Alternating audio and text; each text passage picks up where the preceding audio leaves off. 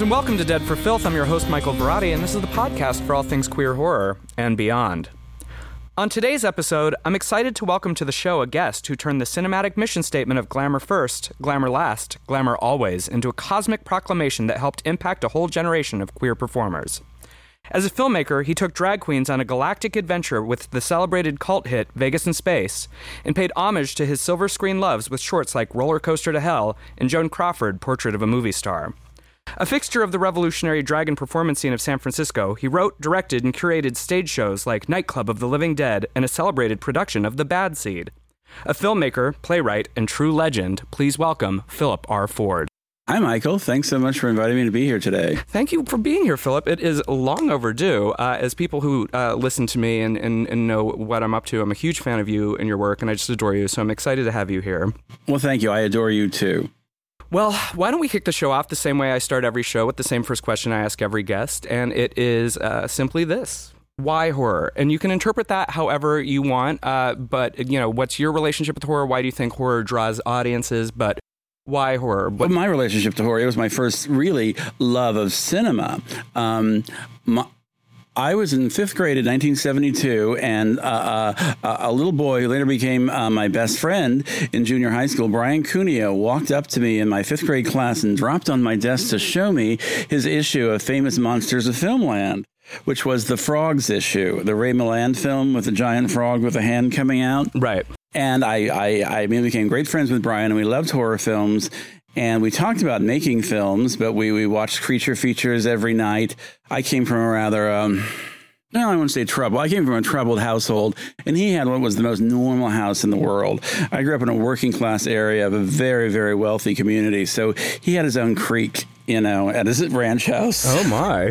Uh, so we would spend Saturday nights over there watching creature features, and I subscribed to Famous Monsters and got every issue until like 75, 76 when I got a little too old for it. But um, we had creature features, and I learned so much. And back then, I went to any movie. My parents were very, very uh, big on going to the movies. They didn't believe in the rating system. So uh, I actually saw the Texas Chainsaw Massacre at the drive in with my father. Oh, wow. When I was, whenever that came out, you know, 73, 74. So we went to lots of movies. And like my mother would just take me to the theater if it was R rated and say, I'm not going in. Here, he has my permission. So I saw lots and lots and lots and lots of movies, horror and otherwise. And that led me to want to learn about how films are made, which I could touch upon. But it got me interested in films. Horror films in particular, I loved all the, the classics, you know, going back to the 20s. I mean, mm-hmm. I remember going to a, a very early famous monsters convention uh, in the early 70s in San Francisco at the Galleria Design Center, where my senior prom was held many years later.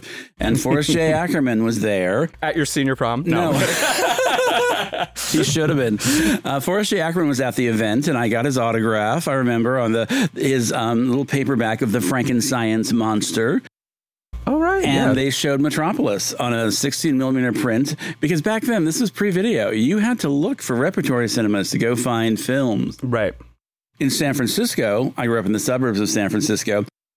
I'll look now at the. Um, I go to the library sometimes and look at the newspapers on microfilm from the 70s. What was playing at this theater? How much was an apartment in the marina? How much was a job downtown paying? Right. And if you look at the movie listings from 1975, there were probably 20 or 30 repertory cinemas working all the time. Uh, mostly showing things from the golden age of Hollywood. Your Mae West, your Charlie Chaplin, your, uh, you know, whatever happened to Baby Jane. But there were some horror classics as well. So it was a period before the VCR when you had to go out and look and work to find classic films. And that's what I did. And I, I want to talk a little bit about your your sort of genesis from being a film fan to a filmmaker because I know you started making films as early as what almost 15 years old. Yeah. But bef- before we dig into that a little bit, I sort of want to leap ahead to the fact that uh, you're in LA right now because last night, as of this recording, they uh, screened a short of yours called Joan Crawford: Portrait of a Movie Star that uh, you made in the 80s in the year 1980, Right. the spring of 1980. And what I think was really great was, uh, and you hadn't seen it since the since We around showed then. it a few times. It went into a box around 1982, 83. So I haven't seen it in well over 35 years. And what I really thought was striking about it was how reverential to film it is. And uh, specifically to Joan Crawford, of course, but like hearing you tell this story about how you just kind of kept intaking movies, that influence on you must have been so profound that you, I can just see, uh, Sort of this enamorment of, of cinema. Was, so that must have been with you from when you first started engaging with film. Yes, I started at 12 and I shared with you my, my passion for the um, um, uh, horror film. But I we had the World Book Encyclopedia that my daddy bought when the man came to the door selling encyclopedias, the 1972 edition, and I read the whole thing. I Right. didn't have a lot of friends and didn't like to go out. So there was a section on movies and how movies were made, and I remember very clearly reading it about the, the terms like pre-production and post-production and location. I was 11 or 12, and I said, I want to be a movie director. So that triggered me reading a lot about films. I'd go to the school library and read all the reviews um, of um, from you know Time magazine. I, I started reading Pauline Kael. Uh, this was like twelve or thirteen. And remember, this was the er- golden age of cinema. It was like 72, 73, 74, 75. So there, there were mind blowing films coming out then. You know, the whole um, uh, Easy Rider, Raging Bulls generation was happening. So the horror films were part of it. But then I was also interested in, of course, the current films today. I love Scorsese. I saw The Godfather on TV and they advertised a commercial for The Godfather Part 2. And I said, Oh, mom, we have to go. And I remember going to the old Tamalpais Theater in San Anselmo. But in terms of the classic cinema, and Joan Crawford, Portrait of a Movie Star. The thing to remember is the film Mommy Dearest hadn't come out yet. That came out a few years later, perhaps 1982, 81. Right. So that really changed the image of Joan Crawford and the, the legacy and the legend and turned her into much more of a known quantity. Uh, uh, I don't want to say camp icon. That's a minimal way of describing what she is for a generation of gays. Right. So this was before the movie had come out. The book had come out, um, and I, of course I read the book, and then I read the, the the famous Bob Thomas biography of Joan Crawford. I was just fascinated by her whole arc and how her life story covered the whole history of cinema. From, from 1925, she was one of the first. Um, uh, contract players signed to MGM. She came to um, LA and came off the train here in Pasadena on January 1st, 1925, the day MGM amalgama- uh, an amalgamation uh, of Metro Pictures, Gold, uh, uh, um, Louis B. Mayer Studio, etc., went into business. So she was there on the first day of MGM. Her fir- best friend became Billy Haines, who I'm sure you're acquainted with. Um, that's another story in and of itself. So from from that book, I, I gathered up all this material, and I realized seeing the film last night, it just told her life story, and I was surprised too how earnest it was because I was so young, and I was really. Um, as I said to you, Michael, it was an exercise in loading the camera. I had never picked up a 16 millimeter camera before. So um, I really had to learn how to put the film in. I, I had not remembered a lot about that film last night, but um, it was quite detailed. It was Yeah. quite structured. I was surprised it had um, a structure and a, a, a story to tell. It had some rhythm, you know, and it had more sound than I remember. I don't remember all the underlying sound and the, the interview. I'll tell you about that. I'd forgotten the, fr- the guy's name, but last night he was in the credits, Fred Applegate. This was the gentleman in, in the second act of three who narrated his experience with Joan Crawford. He was the um, script supervisor on Mildred Pierce. So someone pointed me towards him. I interviewed him. I looked him up last night on IMDb once I kn- knew his uh, name, and he had about 50 credits as a super, script supervisor going back to 1928. Wow. Fred Applegate. Uh, Mildred Pierce was uncredited, but many of his other films were uncredited as well as script supervisor. So I suppose I could log into IMDb and add Fred Applegate. He died a few years ago at the age of 92. Um, so I saw this film. and I had not seen it in 35 years, and it was really a lost film. It was literally lost, like in the garbage. I could tell you that story if you want. Yeah, you were telling me, and it, so this we're we're kind of hopping around your your timeline, but I think it's it's a really interesting way to go about it because one, uh, non-traditional is sort of the way you like to carve a path anyway. And two, I think that uh, this, by talking about this reverence to film and how you went to films and, and, discovered sort of yourself in film, and in this project specifically being screened last night here in LA, it, it had been preserved in the UCLA Film Archives by the Outfest Project, uh, the Legacy Project, the Legacy Project, and um, the fact that you got to see this film after you know almost 36 years uh, and and that's what brings you into our studio today is a very significant moment as well because it's why you're in Los Angeles uh, because I think it's so interesting how as you said you learned a lot from that project. But you also said it was lost for a while and you said it was literally lost for a while. Yes would you care to expound on that, or we are skipping around the chronology? Or do you want do you want to go a little more? No, we can skip forward and rewind back to okay. the 70s. Right. I mean, between the student exercise that I shot in uh, my bedroom at my parents' house, I was at a, a community college, College of Marin. I was taking a uh, uh, film class. And then later that fall, I went to San Francisco State and applied for the film program there. So I grew up in, in uh, Marin, just north of San Francisco.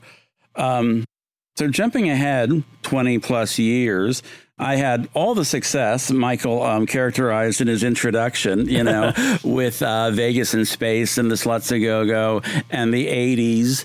Uh, and I, it all sort of culminated in the early 90s. Vegas in Space came out. We did uh, Dolls, which was a epic multimedia stage production of Valley of the Dolls, which I made eight short films for. That was the spring of 93. Then Troma got involved with Vegas in Space. There was a premiere, etc. Here in Hollywood and elsewhere, the film went to Sundance. So 92, 93 was, I was a big deal.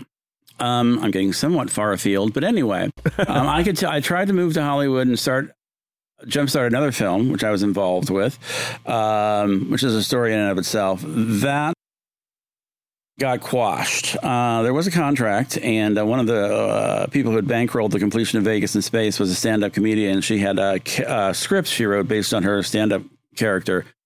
And she said she had a million and a half to spend. So I, I came down here with my great friend at the time, Robin Clark, the cinematographer. We were getting ready to um, to move here and make this film. I quit my job. I was working at a nonprofit. I had a contract. I wrote a contract and had this lady uh, sign it mm-hmm. For installment payments. And one thing led to another. And in her front yard, when we came down here, I was confronted for the first time on my drug problem, which I thought, well, you matched, it's to quote Joan Crawford, you matched me drink for drink for years, she said in uh, uh, one of her interviews with uh, Carl Jonas. So, yeah, I, I, had grown very attached to uh, stimulants of all kinds throughout my uh, the 80s, and um, um, I was um, pretty much uh, on methamphetamine all the time at that point, and um, this is all spinning out of control.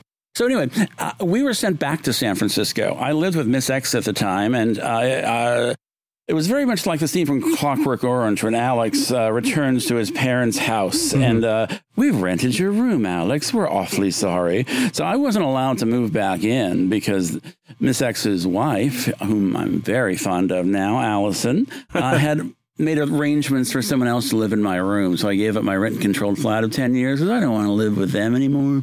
Didn't want to live with anyone. I moved into a little cottage um, south of Market next door to Timmy Spence. And it was, uh, uh, I got to. I had a little bit of uh, money from the uh, the settlement uh, closing out the movie deal, and there's a cliche in the in the twelve step programs that says I got to use the way I want to. So I just went off completely uh, with um, drugs and the lower companions that one uh, comes across uh, in that experience. So. Mm-hmm. At the end of that, nine months living there, I was evicted and I was essentially homeless for the summer of 1994. Uh, by that, I mean I was living in residential hotels. I got thrown out of the Broadway Hotel at Broadway and Polk for being a liar. That's a story in and of itself.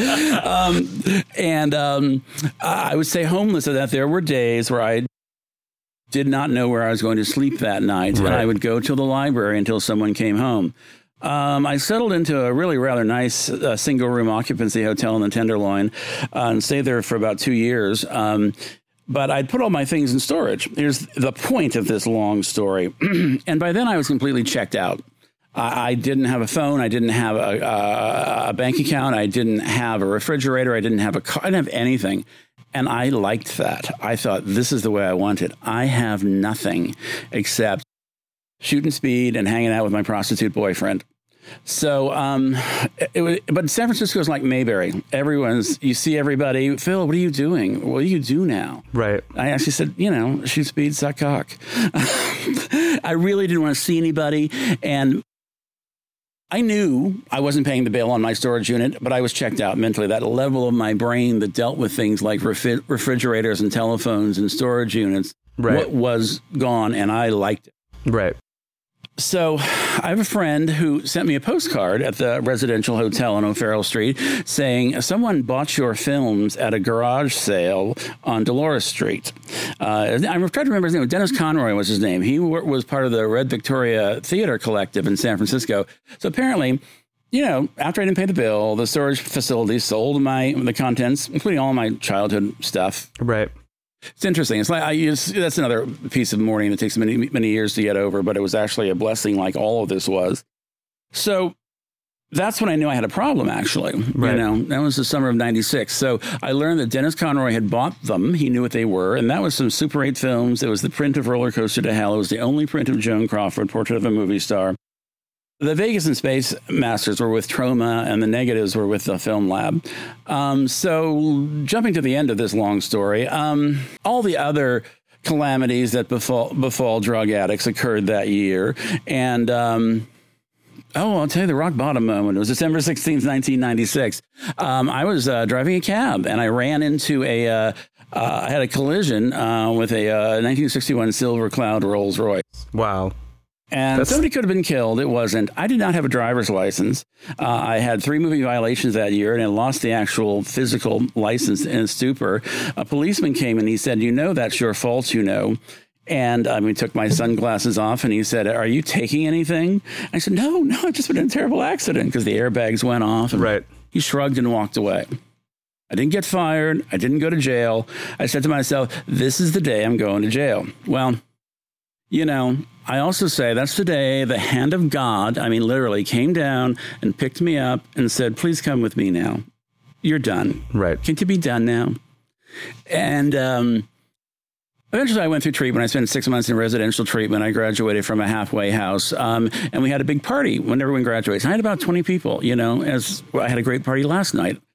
And Connie Champagne, an, entertainer friend of mine, brought a box, uh, a great big box, and I opened it. It was wrapped, and it was all my films and prints that she had gotten from Dennis Conroy, who bought them. So among those was the only print that ever existed, a 16 millimeter print of Joan Crawford, Portrait of a Movie Star.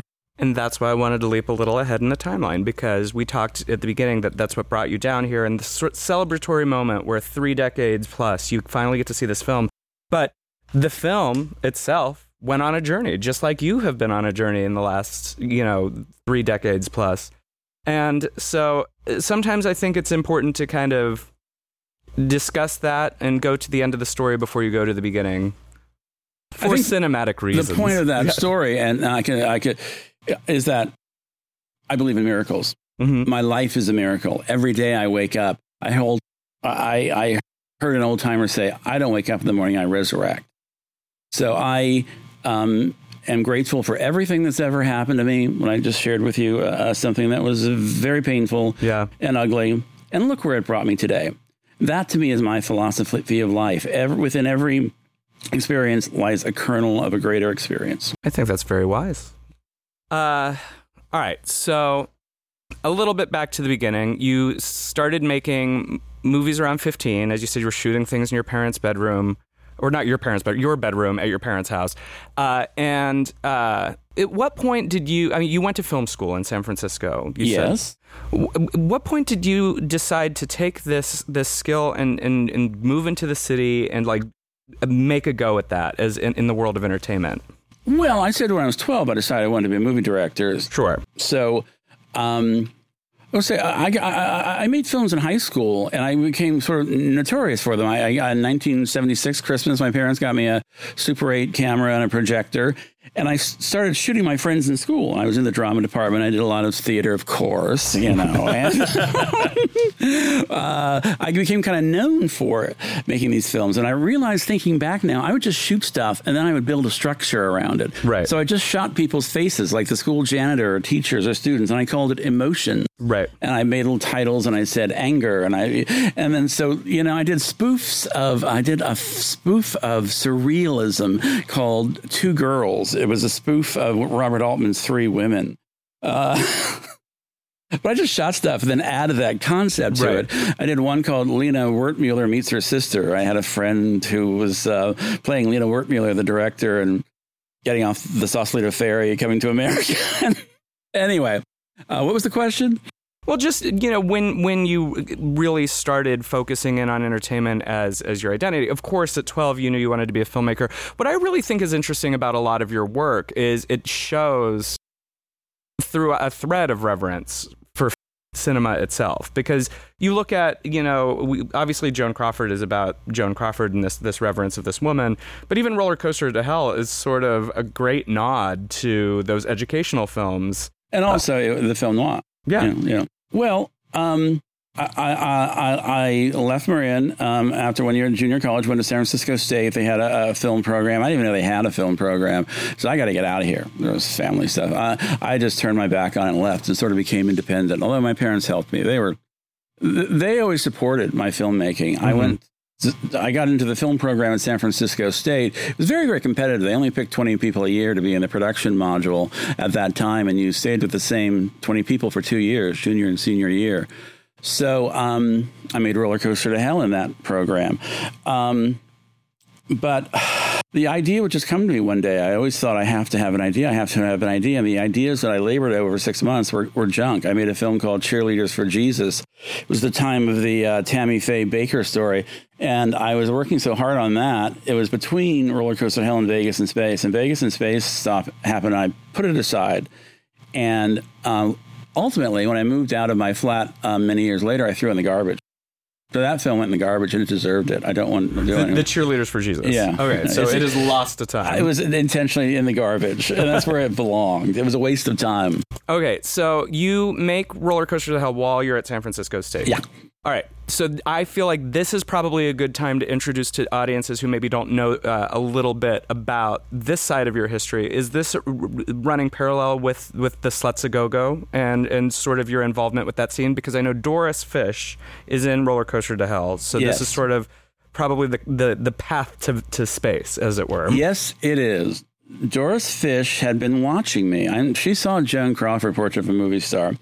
Uh, let me think. That at, at, I got to know Doris through Lori Naslund, who's in Vegas in Space, as Debbie Dane. You, you know this, but but Lori was Doris's wife, um, married at City Hall. Uh, Doris was from Australia, and at the time, people were my drag queen friends were marrying Australians so that they could stay here in in um, in uh, uh, in the country. Miss X married Carmel Strehlein, who was murdered very famously in 1997 in the Pink Tarantula murders, which you could look up. It's quite well documented. It was on America's Most Wanted. So Lori's Lori was in a film class at San Francisco State, a Super 8 class. I met her um, and through her, I met Doris, and um, I went to Doris's shows, and I was overwhelmed at how much fun they were. They were Doris, Miss X, and Tippy. They did um, little nightclub shows at Let's Go Go, and I was making films, and Doris was paying attention. So um, I made Joan Crawford. I made a half hour Super 8 Sync Sound Epic. Sync Sound in Super 8 in 1981 was not easy. It was single system, so it was a little right. magnetic stripe on, on, this little tiny piece of film. So you had to plan every cut, basically, in order to do sound before you even shot it. Called um, Trouble in Paradise. Um, forgive me, Ernst Lubitsch. Um, I didn't know of Lubitsch at the time, but um, uh, it was a, it was that was sort of my autobiographical film about rich kids in Marin behaving badly, doing drugs, uh, getting naked, jumping in the hot tub, and there was a sort of horror subtext of a sort of half-wit little sister who hated them because she wasn't included, and she turned up the hot tub and boiled them. it was the time of I Want It All Now, a, a documentary on, on, network television about Marin County and the excesses of where I grew up. So I grew up in an area that was famous for peacock feathers and personal, uh, you know, uh, self actualization movements and such, cults. Right. So it was a spoof of that. Anyway, I did some very rough um, sound mixing on that. And I remember I used a record of bird calls in the background for that bucolic sort of, you know, uh, suburban lifestyle. Anyway, I show, we used to show our films on, on the wall of people's houses. And Doris came with uh, Lori Naslund and her girlfriend, Sarah. And I remember those. Um, bird calls are in this film were so over over amped. It was like gigantic dinosaur birds were, um, were chirping. And Doris loved that. She laughed and laughed and laughed. Then I made a film called Recipe for Terror in Doris's Kitchen, starring Sarah Cicchini, Lori's um, uh, partner. Uh, five minutes. Five minutes. It's basically a woman's. Um, appliances come to life and attack her. So it was a, the, the, kitchen appliance is doing Trilogy of Terror, and Doris was there watching.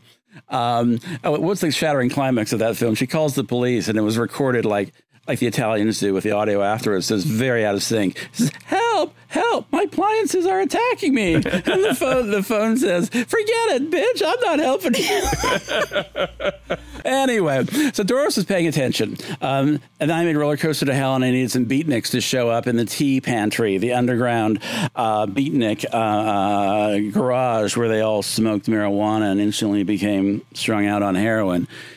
And Doris showed up, and um, most of the other people didn't. I was happy to have extras. And she said, Look, I'm an older artistic woman. That was her character, a long beatnik wig, and she had like garbage bags or uh, paper grocery bags crumpled up inside her stocking. Right. So she had crinkly legs and a big, fat, flabby butt. And she um, was in the film, and uh, the scene had no end. So Doris was, as the older artistic woman, just collapsed on the floor to get attention. So she was always throwing herself on the floor to get attention. So from that, Roller Coaster to Hell was what you would call a hit. That's the one that went to Creature Features. Right. On Channel 2. And there was a filmmaker, Marc Huestis. He uh, made a film called Whatever Happened to Susan Jane. And I met Marc, and uh, he programmed Roller Coaster to Hell as a short with that film uh, in 1982 83. So it got a lot of attention in San Francisco. So from those experiences, Doris reached out to me via Sarah Cicchini, Lori Naslund's barmaid um, partner, to do a film. Right.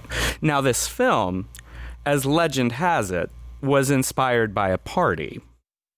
Yeah. The credits do say based on a party by Ginger Quest. You'd have to ask Miss X about it. She has a catalog of memories about that party. I guess I was there, but I can't say I remember it. but so the, this Michael, that was just a joke. Doris liked the idea of the credit based on a party by Ginger Quest. Is that there were true? many parties, but it was at the very beginning. That was what it was. The credit was going to be based on a party, but but so there was there was no party.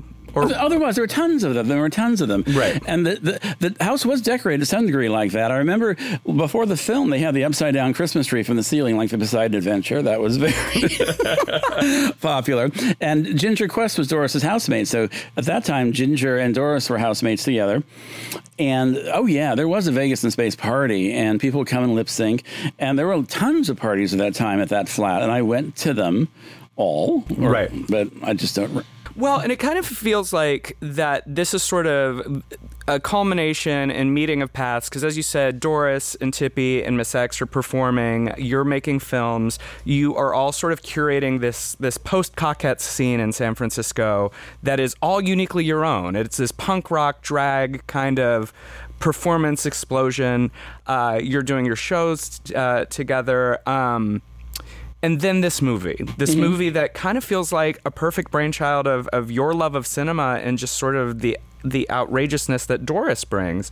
So, uh, you know, I, I think that uh, for people who don't necessarily uh, know know Doris as well as, as others, Doris, as you mentioned, uh, came from Australia, was a drag queen who was a fixture in San Francisco at the time, famously. Uh, kind of helped change the San Francisco drag landscape, as far as I'm concerned. Uh, and then and then you set off, I think, to make probably one of the most ambitious projects you could at the time, a drag space opera adventure inspired by Flash Gordon and your love of famous monsters and things. T- t- tell me a little bit about how you just all of a sudden are like, we're gonna go, we're gonna make a drag space movie. That's Doris asked me to make it.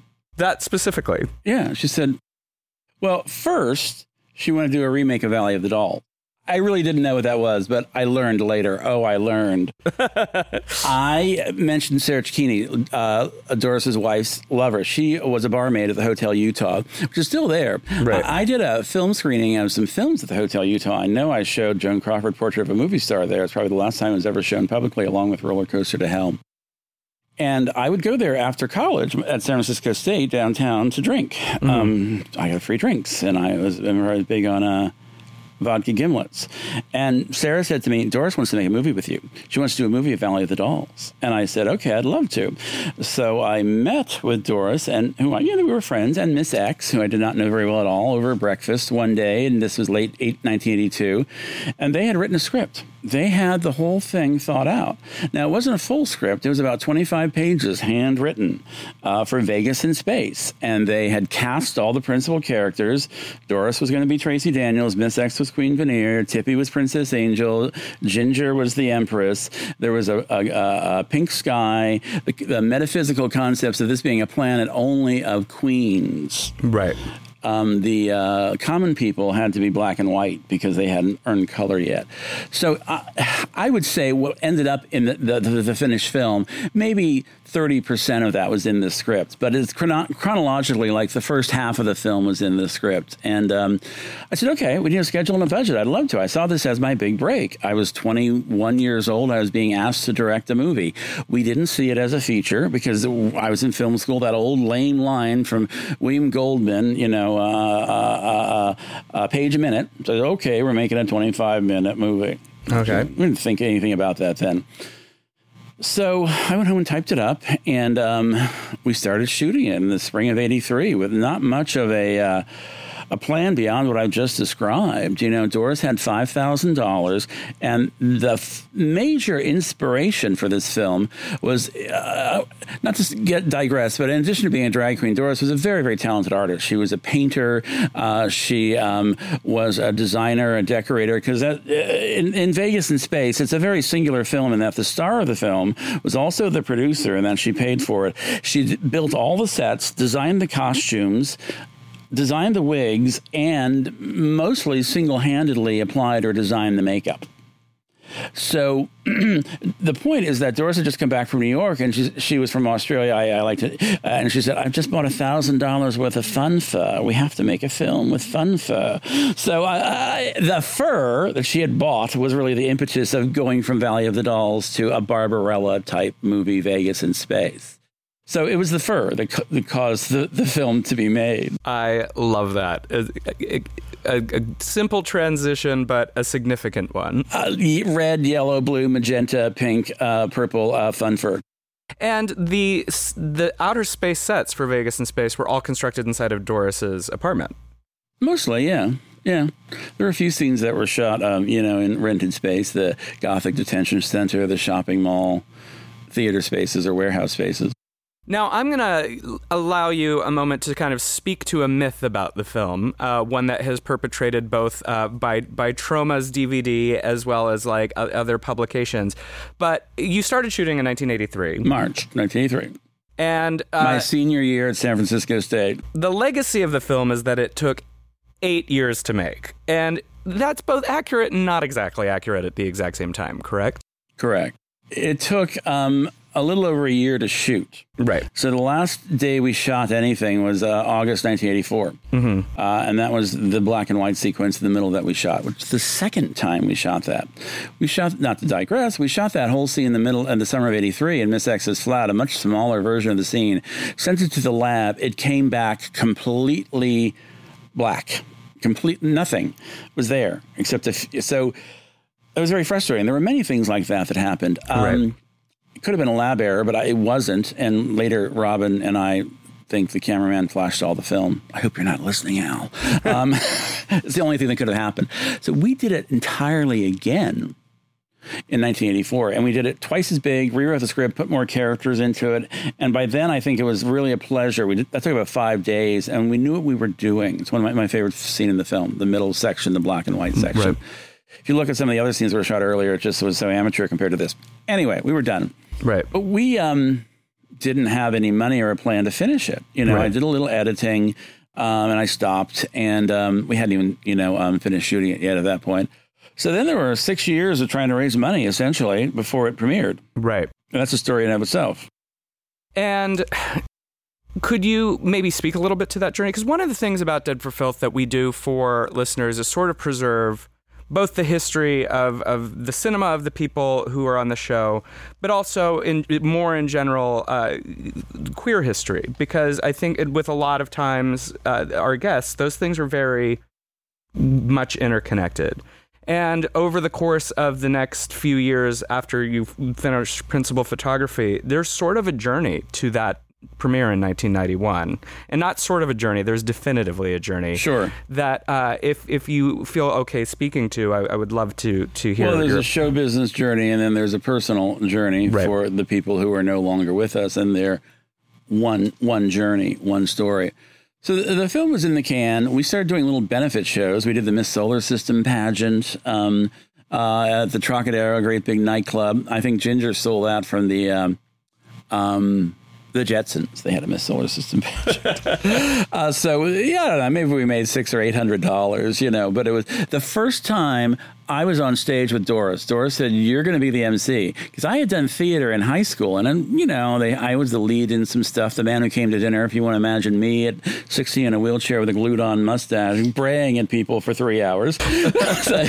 Um, so the point is that I got on stage with them, and it was really I was put on stage by Doris. Right. She put everybody. She wanted to put the world in drag. I'd like to put the world in drag because she. I don't want to say she had an Andy Warhol aesthetic, but she saw things in people that she thought needed to be brought out, and she thought everybody. And she needed a supporting cast, so she Right. built a supporting cast. I wasn't there when Tippy and Miss X came along, but I'm pretty sure she had a significant influence on their personas and willingness and eagerness to be on stage. right. Doris put me on stage. We became sort of a team throughout the uh, that period. Um, this is the showbiz part of it, and uh, we did the we did the Gay Cable Network, which I don't know if you know about that. I think you, uh, we've talked about it personally, like a little bit, but I don't really Apparently, know it's it. in the it, the whole thing is in the um, uh, in the, the Legacy Project archive. I learned that last night. Um, um, one of the, the programmers said they got the John Canale collection. So we were on TV every week for a year. Uh, Doris and Tippy were the hostesses. There was a half hour of straight news. This is from 1984 to 1985, and it, it wasn't public access. It was uh, on a paid public channel. So there were commercials. And then we did a half hour of entertainment news. And Doris and Tippy were a team, and they were very controversial. They were they, in this period. The drag queen was more, much more transgressive than it is now in the post RuPaul drag race period. At that time, uh, there was a period in the early 80s where the San Francisco Gay Pride said no drag queens. We don't want drag queens. This is not the image we want to present. It was time uh, uh, of gays in the military. We want to be normal like everybody else. And Doris actually said, you know, if I have to change who I am to be accepted by society, I'm just not interested. So Doris and Tippy were doing entertainment news. I did Right. that's San Francisco, a lively, informative update of what's in, what's out, what's hot, what's not, and all this and more coming up next. Um, someone wrote into the Bay Area Reporter, our local gay newspaper, having Doris and Tippy do the gay news is like having Aunt Jemima do the black news. Wow. So there was, and I was very um, cynically um, harping on the gay community. I look back now and what I was doing with my uh, updates of things. I would plug our shows, our friend shows. I sat down. We did two shows every other Saturday. I sat down with all the um, entertainment sections, newspapers, and looked up what to promote. Dynasty was big then. Everybody had to go to Dynasty, you know. It was Right. the, the gay. I always rebelled against the group, and I always rebelled against the gay identity. Um, so my image was very. I tried to compete with Doris. I wore, and I did a year of shows, maybe forty or fifty shows. I never wore the same thing twice. And I looked fantastic. I, you know, I had very big hair and a full theatrical makeup. And I went and did remote things as well. But in that San Francisco, first it was like this week's dynasty party is at the uh, you know the Castro Corner or the local bar. Well, then I started looking up in the phone book other bars like this week's. Um, dynasty party is at Fat Ron Saloon on Geneva Avenue out by the Cow Palace. And you would just pick a bar? Yeah. And I would just make stuff up about, you know, uh, I do things about, you know, the, the gay chorus is doing this and the Memorial March for Age and Sesame Street on Ice is opening next week. I know I'll be there. You should too. so that got very controversial because it was the first time San Francisco there was a gay um, uh, television show and it was really quite irreverent. And Doris and Tippy were very funny. Tippy was the weather girl at first, and they became um, they became hosts of the show, and the show ended. Then we went on to the Happy Hour at the 181 Club. That was a live talk show, and Doris and I were the hosts. And the Nightclub of the Living Dead was the fourth and final installment of that. Right. And those became quite well known in an underground kind of way, still very, very underground. and from there, Doris got kind of famous she was the um, a model for West Graphics greeting cards. You may have seen these. I actually own a box of these cards that Doris modeled for. Yeah, right. So West Graphics was Randy West, and um, he was an artist of some renown. He'd done some airbrush, sort of well-known gay imagery. They had a very uh, successful line of greeting cards, and um, uh, he and his partner would use Doris as their primary artist and model. She would go in and do 10 looks a day, maybe $100 a look, you know? Right. And she'd bring in other people. I did a few. I did an Elvis Presley one. Um, Miss X did an Andy Warhol one. Then We all did them. And then around 1986, Craig Seligman, who's a friend of mine now and who's written a biography of Doris Fish, lived in San Francisco. He was a, a, a critic for the uh, San Francisco Examiner, and he wrote a Sunday Color supplement on Doris called Aggressive Glamour. And that sort of got Doris famous for her six weeks of fame. Right. Uh, that was reprinted in The Advocate. So she became a national figure for a short period of time. She went on a tour with the West Graphics greeting cards. She ended up in Pittsburgh, Pennsylvania. There's a there's a very amazing talk show appearance with Doris in Pittsburgh, which I've seen, and you can see it on YouTube. I believe you were the one who posted it on YouTube. No, someone preceded me on that oh, one. Because you're very good at preserving things. It, on, it, it was my VHS copy I gave to somebody. It originates with you always. I think that thing captures the essence of what Doris was at that time because she, there was a really significant political to bent to what she was doing that came across there. And this was in Pittsburgh, Pennsylvania. And it was like the whole Phil Donahue period. But next, we're going to talk to someone who calls herself a drag queen. Her lifestyle may be somewhat different than yours, but let's talk to Doris next. Right. And she really messed with the male, um, the male um, uh, uh, presenter. She said, you know, like, well, I don't know, uh, you know, I would never presume upon anyone's gender. You are straight, right? And then and he says, do you like, what do you say when children see you in this? He says, I like to be a role model to think that you know anyone can be a drag queen and then children can be a drag queen. well, these farmers looked like they in the studio audience looked like they wanted to get their pitchforks out, right? You know, so it was pretty political, and that captured essences aggressive glamour. Her her her her look, which was n- not at all trying to look like a woman. That right. was very much Sluts Go Go. We're trying to look like drag queens. We're not trying to look like women. I love the phrase aggressive glamour. I think there's there's such power and uh, political statement there.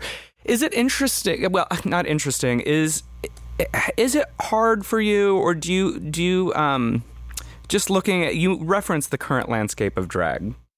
What what's your feeling on it now, having seen like the transgressive step uh, that it, it, it, you know the beginnings, the sort of punk rock ethos, and and to see just that change.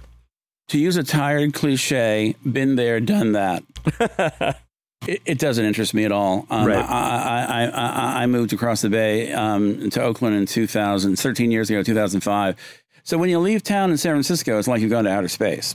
So I'm no longer a figure at all. There are a couple of people who are big wigs in San Francisco, Heklina, Darcy Drollinger. I knew when they first blew in, blew in from the prairie. You know, um, they were stagehands on my shows. I like them, but I, I, think rather in the last few decades, it's witless. It has no wit. Um, the lame drag names. I joke with my husband David. He does hair and wigs, and um, he has even more. I won't tell you what he says about them. I won't because he's on Facebook and um, he will be savaged. Um, so I'm just not interested. I don't right. see a whole lot of uh, clever things going on. I told you about the shows we did. We wrote original scripts. You know, their idea of high art is um, Three's Company or, or, the Golden Girls, you know, and typing scripts off the TV. That's as high as it gets. Maybe a Rocky Horror revival or a Hedwig revival. Right. Okay, that's fine. But I would say there are three or four or five generations now. I use the, the joke they've blown in off the prairie and think they invented it. You know, I also went through, um, you know, treatment, did about 10 years in AA. There's a real dynamic in San Francisco uh, gay AA in the Castro. Yeah, yeah, come here from Kansas, you get strung out on booze and speed, you go to treatment, you get sober, and you become a drag queen. Right. So there's a whole infrastructure uh, in the gay AA for you to become a drag queen. There are amateur shows and there are country clubs and there are drag moms and such. And I just my I've moved on. I have a different life entirely. Right. It is a, not of interest to me. You know, I'm friendly with one or two people, but I don't go to anything, and I don't I, I don't do the social networks, the Facebook. Um, because I'm self-involved and don't care about anybody else. I'm a solipsist for this very reason. Right. Because people would want to engage me uh, about 1983, 1984. I know a goodly number of people who were there, who were on the margins, who are still acting the same way 30 right. years later and it's not me. So I don't really dwell on it or, or, or think about it. Right. You've just moved on. Yeah. Uh, so just back into the timeline, Doris has has that that run of fame, uh, comes back from Pittsburgh, and then things probably take a little bit of a different turn. Yes. Um, underlying all that was the movie was never finished. And I right. kept thinking we have to scheme to get some money to how to do that. So occasionally we did this or that. Um, and we did the bad seed and um, it wasn't an adaptation it was a licensed production. So oh. i approached it very seriously. We paid a royalty to william french.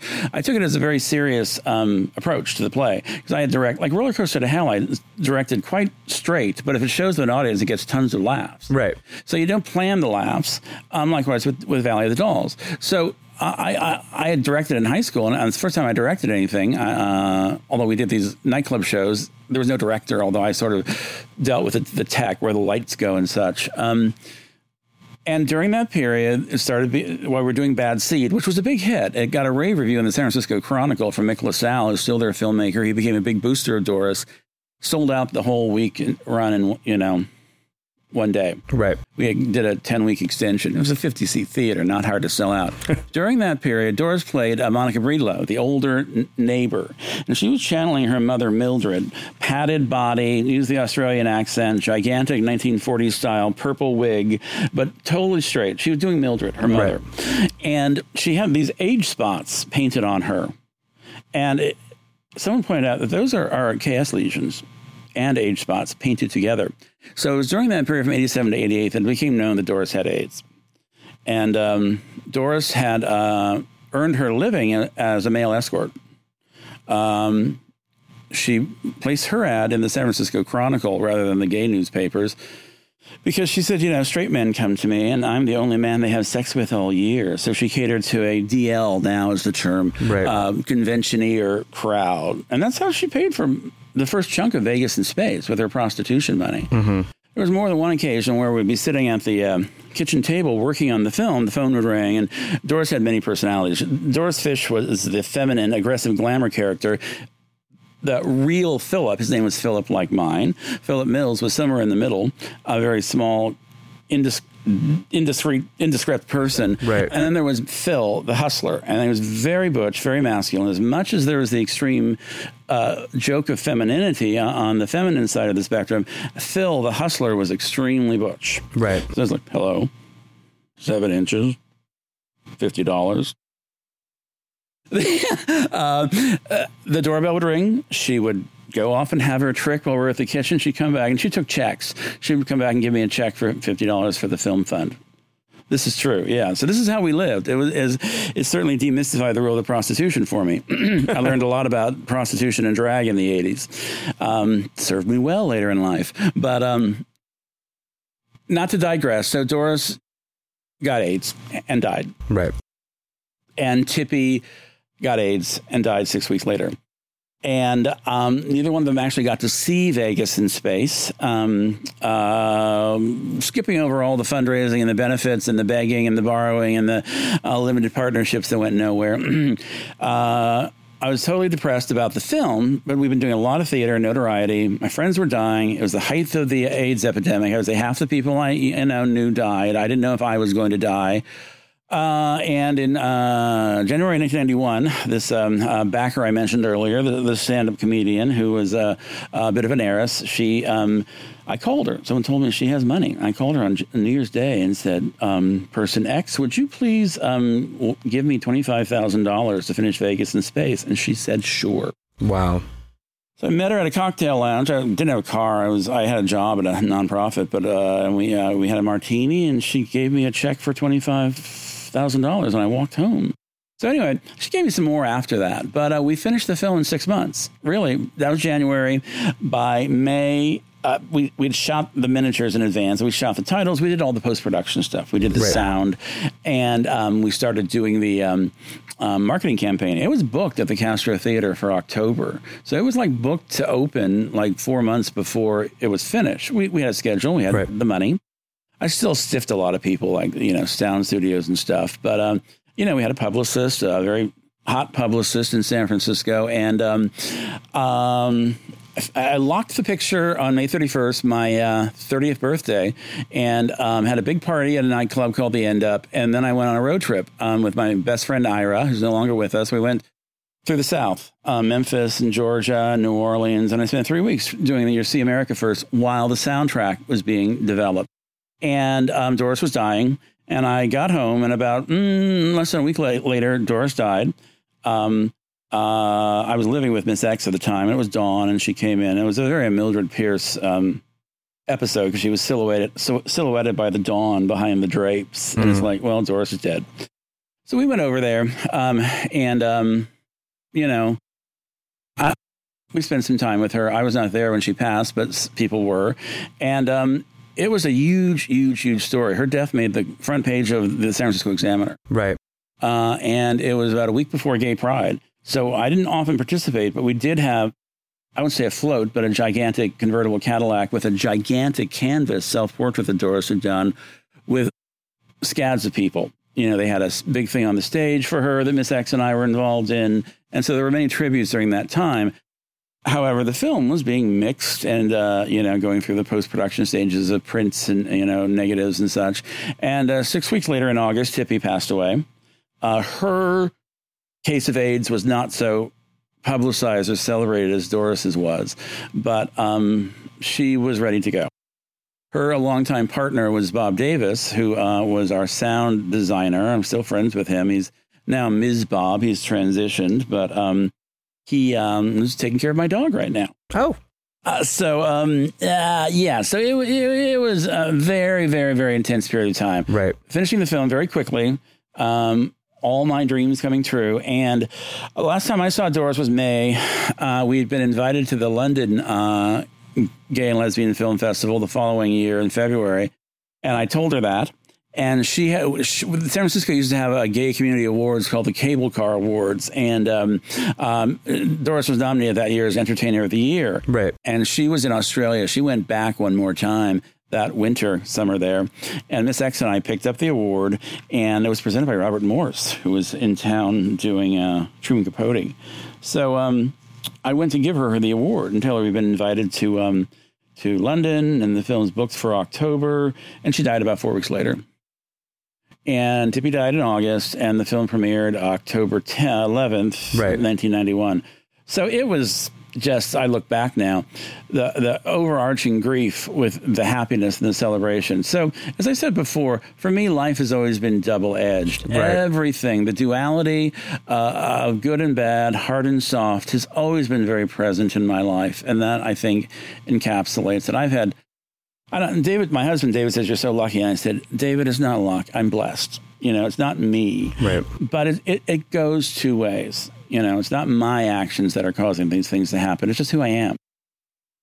Well, in this whole journey, uh, you know, one of the reasons that I have long wanted to have you on the show, and this is a little bit more of a history lesson than some of our other episodes, but I think that it's so important, this movie that you made, not only to the queer cinema movement, but as has frequently been discussed when discussing Vegas in space, throughout the actual making of the film, it was just all of these things happened.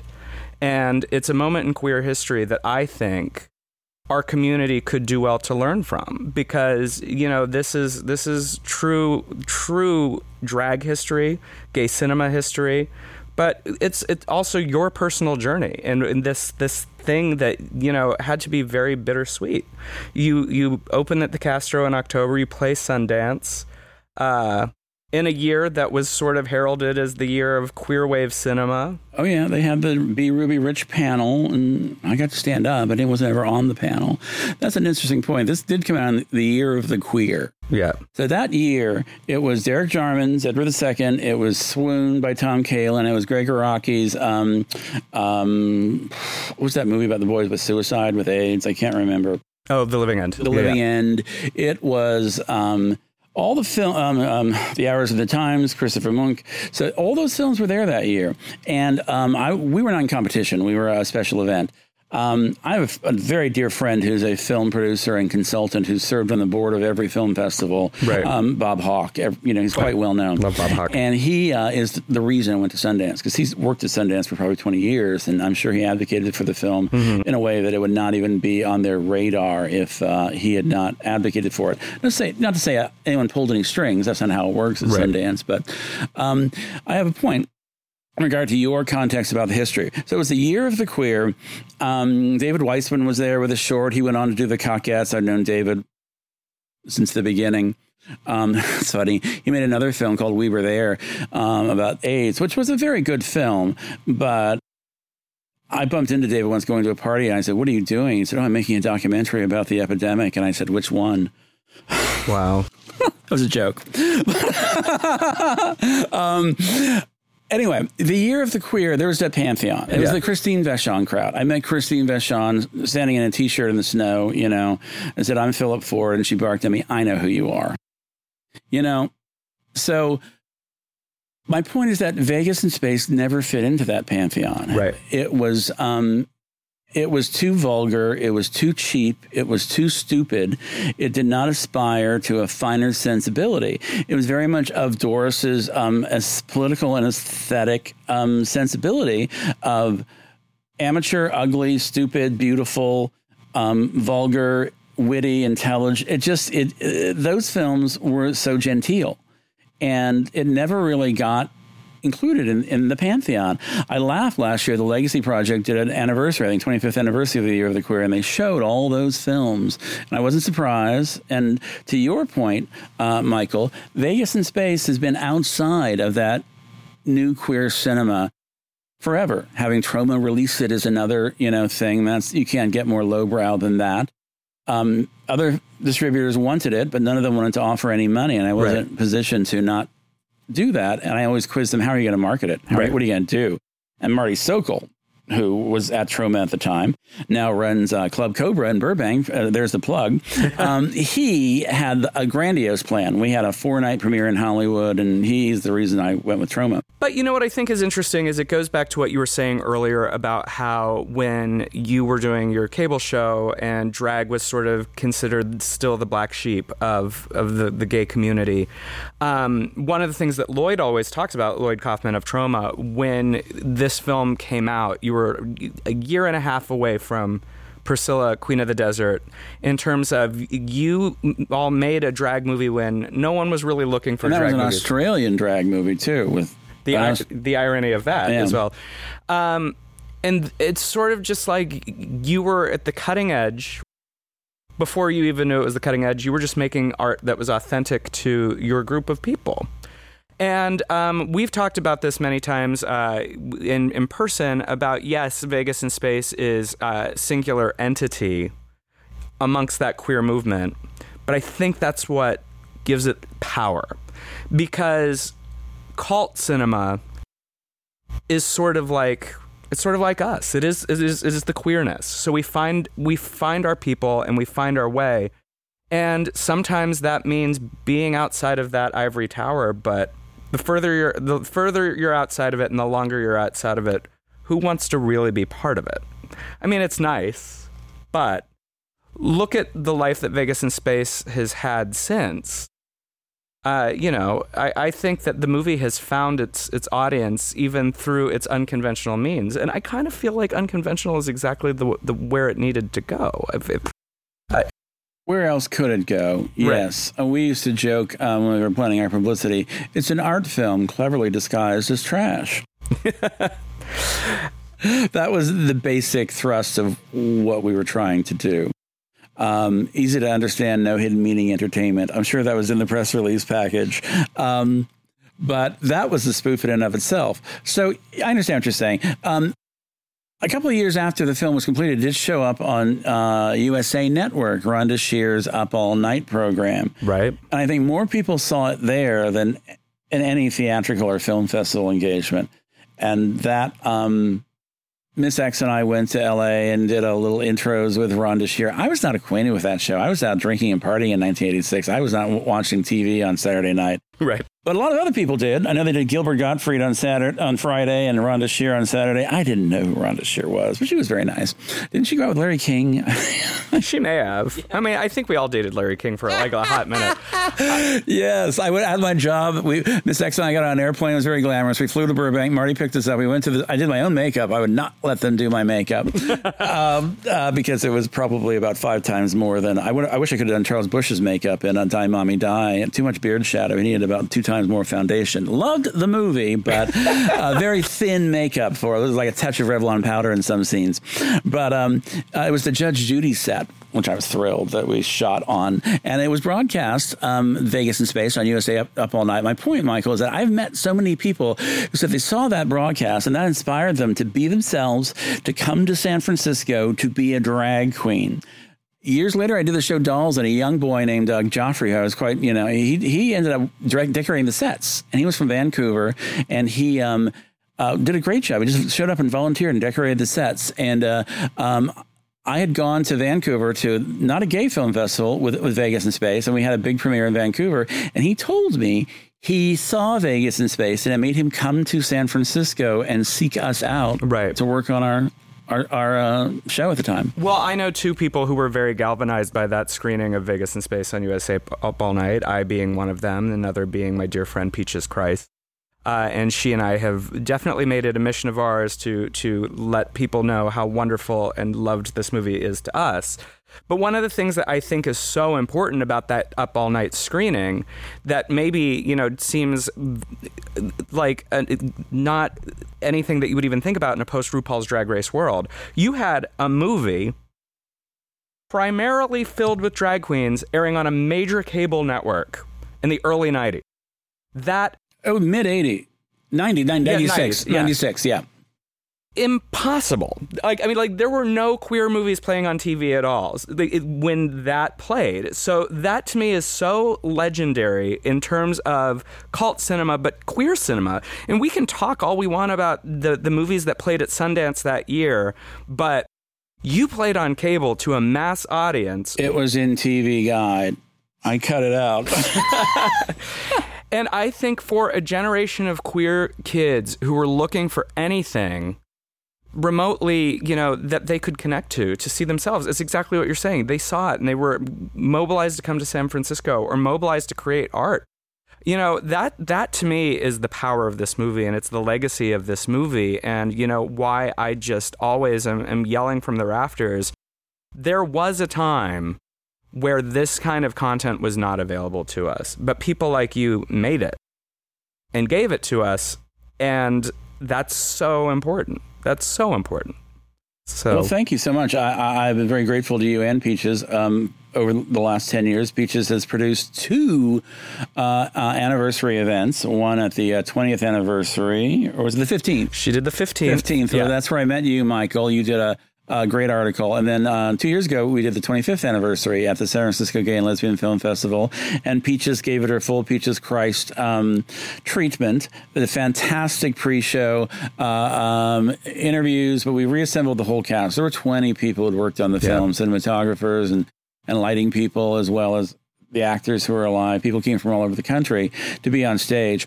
And, you know, I worked with Peaches on that for six months, and I'm just so eternally grateful. I wanted to do a 25th anniversary event. These things don't just happen. I began visualizing a year in advance, and I knew that Peaches would be uh, interested. I thought, well, if, you know, um, we could do it at Frameline, that would be great. If we could, if Peaches would do it, that would be great. Well, it was both of them. Yeah. You know? It was a confluence of events. So that was a big night, and this is a, that that event, folks, is also available on YouTube, um, and it's worth seeing. Um, it really touched me and made me very happy. And as I've always said, things don't just happen. Things Right. happen because you make them happen. But it's the people like you and Peaches who could make it happen because I couldn't make it happen at this point. I'm not in show business anymore. Well, I will say about the 25th anniversary show, uh, and I revealed this to the producer of uh, Dead for Filth right before we started uh, recording.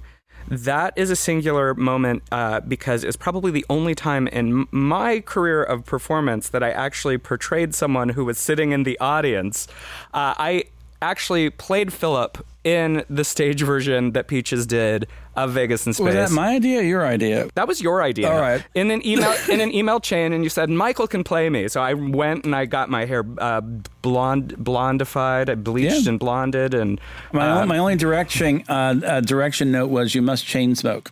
You did. Yeah, I that's chain right. smoked then. And I had uh, I had uh, that pack of cigarettes with me, and Mm. I came out and yelled at Peaches. It was a joyous moment for me. Uh, I posted on YouTube a lot of behind the scenes video of the making of Vegas in space.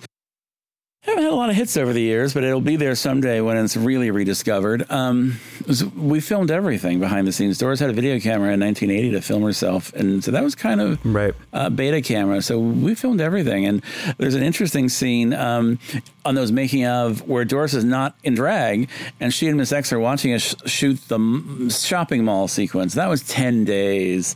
It was grueling. I was awake for 10 days. And I was in that. I played a tourist. So I have this like clown suit on, blue face, and I'm trying to direct this dolly to get this um, um, uh, character, the uh, robot, to float around the, the mall.